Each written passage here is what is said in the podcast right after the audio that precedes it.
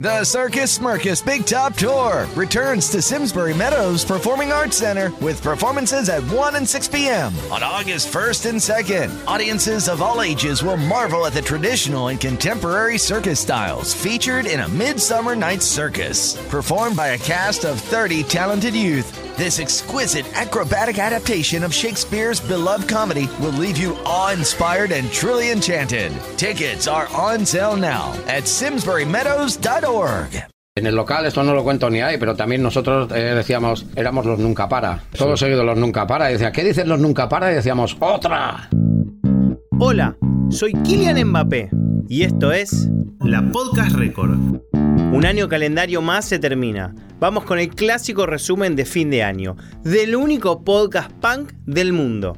Hubo cientos de miles de horas de radio, de podcast, de televisión, pero solo en la Podcast Record se trataron estos temas. Sí, así de agrandado, el 2022 fue el año en el que se superaron las 100.000 reproducciones.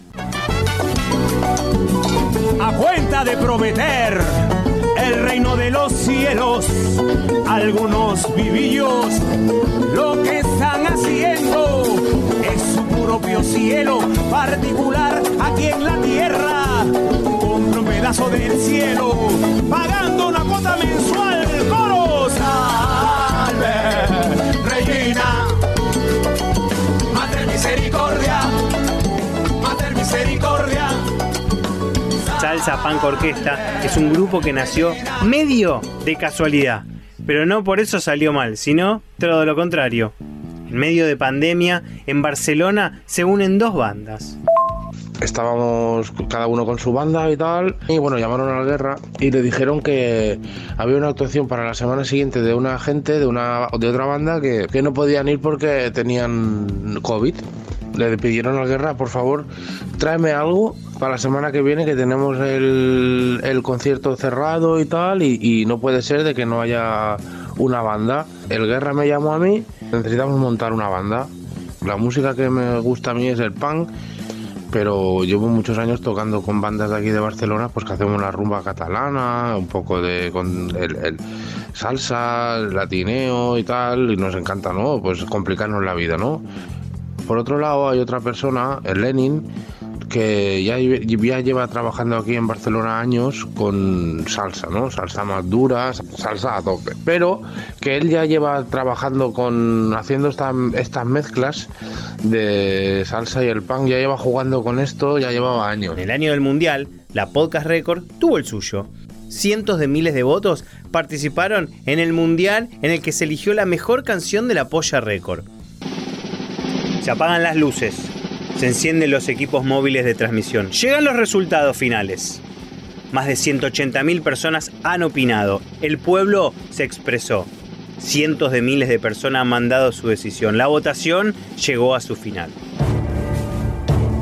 Tres escribanos de punta en blanco acercan el sobre que contiene la decisión final, luego de haber hecho el recuento y del análisis minucioso de las opiniones.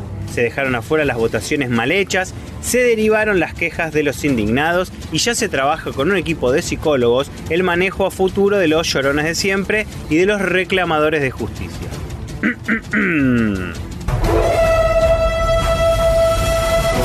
Hay decisión. Es una canción que dura 2 minutos 35 segundos. Es imposible pensar que en otra área del arte haya algo que te pueda transportar tanto en tan poco tiempo. Pienso en un libro o en una película que necesitan de mucho más tiempo y más entramado. Jodiana, elegida por votación como la mejor canción de la Polla Record. La democracia funciona. También se eligió la peor, pero si querés saber eso, anda y escuché el episodio 50, morboso. Mi mejor remera de rock de la vida la sigo teniendo, obviamente ya no me va más y tengo un modelo nuevo que sí uso. Las remeras de rock no se pierden ni se usan como trapo. La remera de rock se guarda siempre, agujereada, destenida o como sea. Pero esa remera que tanto te costó conseguir con ese logo de esa banda que tanto te gustaba, no se tira. A la cancha, ¿se va con remera del equipo de fútbol o de tu banda de rock? Y a la cancha se va, en mi caso, por ejemplo, con remera de punk rock y algún accesorio de, de mi club, en mi caso independiente, por ejemplo, no sé, En invierno es remera de Ramones o remera de La Polla Records o de dos minutos. La he llevado varias veces también de aliento de perro y campera independiente. Y en verano, mismas remeras y la viserita del rojo arriba como complemento. Abro otra pestaña. Una de las calles en las cuales queda el estadio del Rayo Vallecano se llama Calle del Payaso Fofó. Eran dos tipos requete finos, eran dos tipos medio chiflaos, eran dos tipos casi divinos, eran dos tipos desbaratados. Sí, Fofó y Miliki. Hablo con Pablo, que tiene la cuenta de Instagram Vallecalles, la cual cuenta historias de calles de Vallecas, para confirmar esta historia. La calle del payaso Fofó se cambió de nombre pues, a la que tiene actualmente en honor a Alfonso Aragón, o Fofó, que es como nosotros lo conocíamos aquí. Se inauguró en febrero del 1977, una celebridad muy vinculada a este barrio y por eso no solo tiene una calle, sino que si andas un poquito de esta calle hacia adelante, en la propia calle, hay un parque enorme que nos gusta mucho a la gente de Vallecas, que es el Parque Fofó. Nació aquí en el barrio y se convirtió junto a sus hermanos en uno de los, de los famosos payasos de la tele. Este programa fue uno de los más vistos por los niños de la época. Eh, a lo largo de su vida también pues, colaboró estrechamente con varios eventos sociales que eran organizados por el barrio y sobre todo para recaudar fondos a favor de, de la Segunda República. Incluso eh, alguna vez he leído que participó junto a su familia en festivales en beneficio de los defensores de la libertad también. La Podcast Record este año tuvo la distinción de salir en la revista papel Rolling Stone. Sí, salió como podcast recomendado.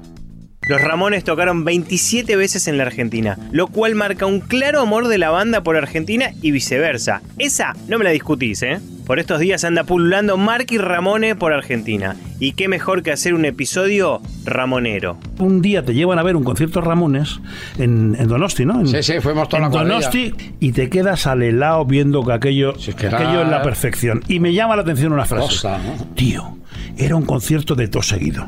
Sí, sí, sí, sí, sí, sí. concierto de todo seguido. Y cuenta la anécdota que años más tarde la Polla Records es un grupo de verdad, lo dice él, lo dices tú.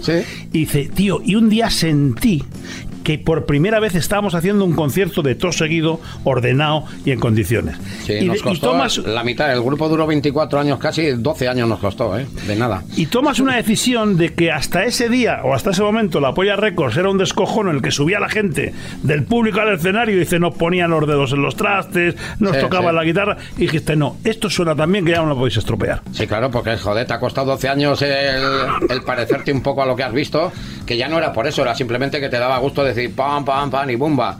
En el local esto no lo cuento ni ahí, pero también nosotros eh, decíamos, eh, tuvimos una época de años que decíamos, éramos los nunca para. Sí, lo nunca para eso. Todo seguido los nunca para. Y decía, ¿qué dicen los nunca para? Y decíamos, ¡otra! Vale, menos pamplinas ni menos chorradas. Por eso, como yo soy bocazas, tuve que empezar a decir las cosas en medio de las canciones. No creo en Cristo, creo en Evaristo.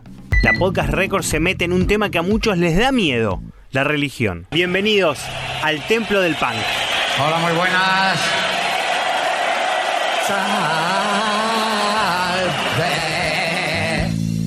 Juan Granado es el pastor de la iglesia punk en Argentina. Interesantísimo testimonio para escuchar y luego saquen sus conclusiones.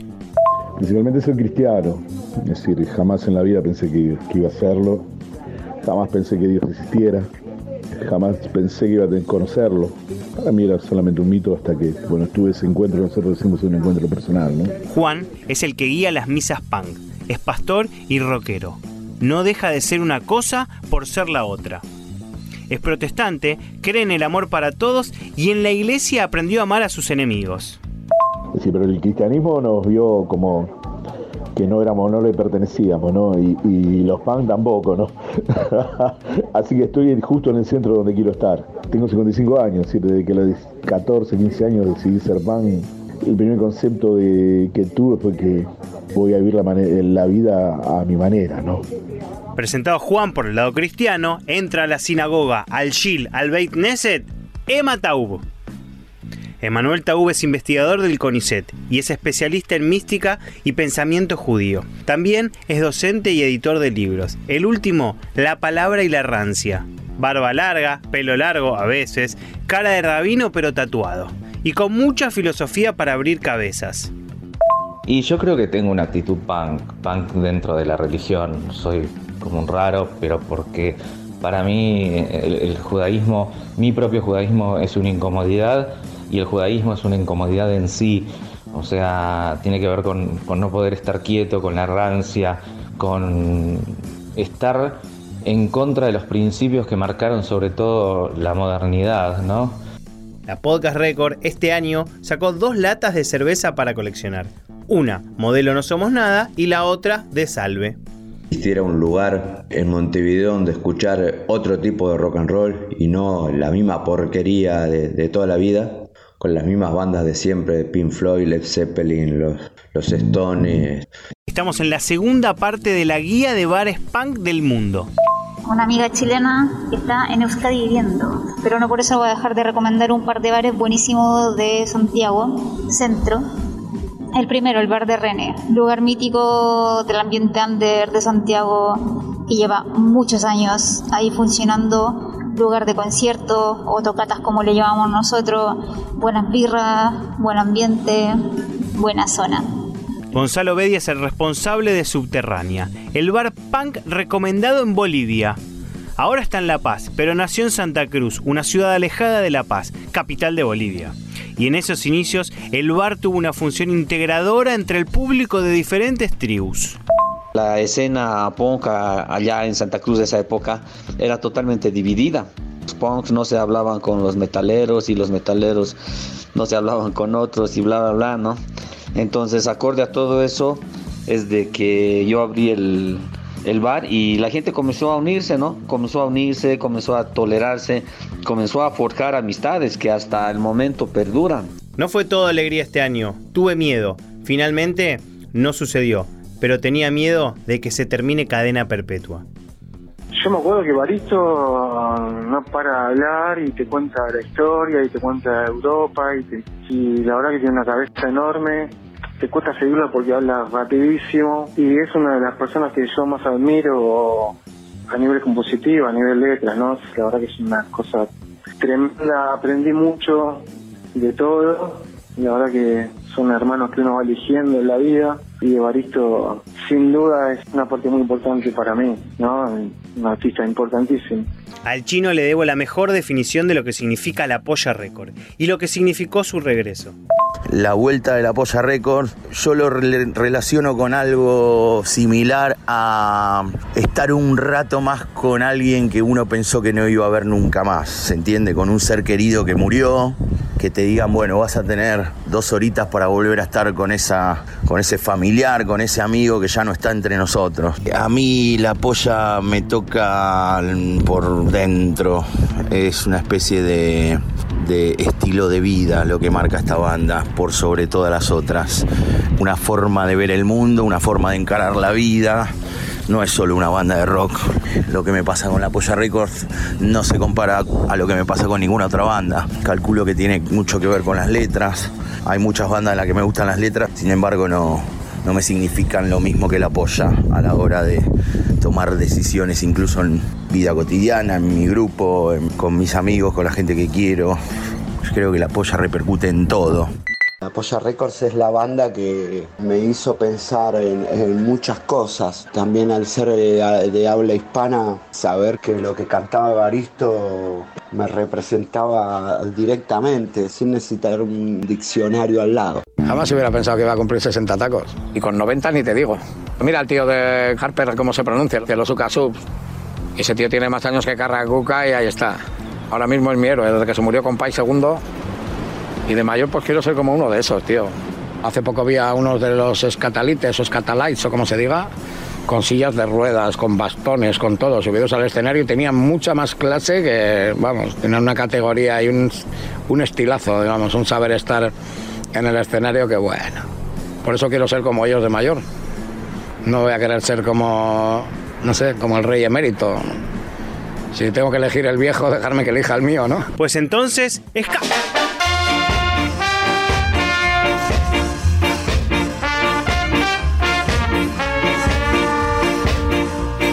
Qué alegría me da esta música, por favor.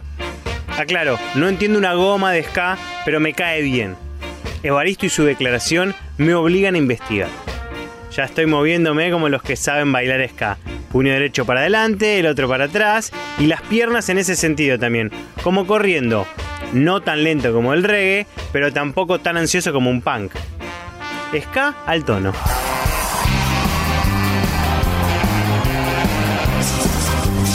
Uno de los episodios más escuchados es el que trata el antifascismo. Punks, hoy, antifascistas, skinhead, cultura de barrio, sharp. La podcast record pone los borcegos en el barro, se cierra el último botón de la Fred Perry y se mete de lleno en la cultura callejera. Mucho se habló y se confundió esta cultura con el racismo, pero es exactamente lo contrario. Bienvenidos a la guía definitiva. Básicamente la cultura skin, como tantos otros movimientos urbanos callejeros, nace entre jóvenes que se identifican con algunos elementos en común. En este caso, la música reggae en general, y también algo de soul, la afición al fútbol, la cultura root boy jamaiquina, por ejemplo, el hecho de escuchar vinilos de reggae, pinchadas de reggae dub, como se las conoce hoy en día, a través de grandes sistemas de sonido como son los sound systems, y una estética determinada, pantalones vaqueros, tiradores, camisa a cuadros, botas, pelo corto o rapado, faldas a cuadros o el corte estilo Chelsea en las mujeres y demás, son todo... es Argentina. Me voy a Chile. ¿Y por qué? Porque ahí, como en muchos lugares, hay una hinchada de fútbol antifascista. En 2016 nace Antifascistas de la Garra Blanca, organización que sigue al Colo Colo y nace con la necesidad de unir en un frente a todos los hinchas que se identifican con este pensamiento y con ganas de realizar actividades sociales una organización propia con una estructura propia y que está netamente enfocado en promover los valores antifascistas de la solidaridad, el internacionalismo, el antiimperialismo, eh, la lucha antipatriarcal, feminista, anticolonial y un sinfín de cosas que eh, responden también a nuestro desarrollo como territorio latinoamericano. Nuestro objetivo es convertir a nuestra hinchada abiertamente en una hinchada antifascista en el que estas expresiones se realicen eh, sin la necesidad de que exista una estructura que las empuje a hacer eso. Tomando de ejemplo lo que hay como en otros países donde hay hinchada abiertamente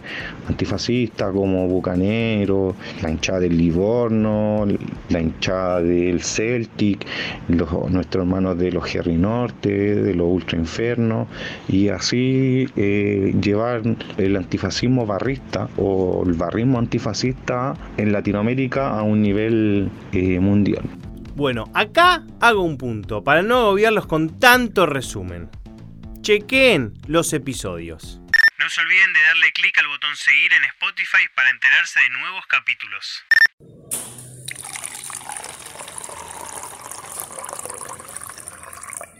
¿Querés colaborar con la Podcast Record? Entra a Cafecito App y donas el valor de uno o más cafés.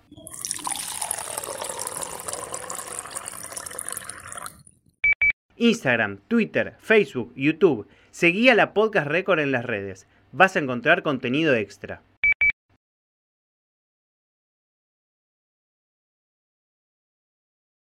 Raise a pint to summer at Brewstock on Saturday, August 5th from 1 to 5 p.m. at Simsbury Meadows Performing Arts Center. Enjoy samples from eight local breweries, food from Frankie's Food Truck, along with live music from Wimbash Sound System, Organized Chaos, and Jeffrey John Band. Standard and designated driver tickets will be available for purchase. Please feel free to bring your own seating and stay for the day. Tickets are on sale now at simsburymeadows.org.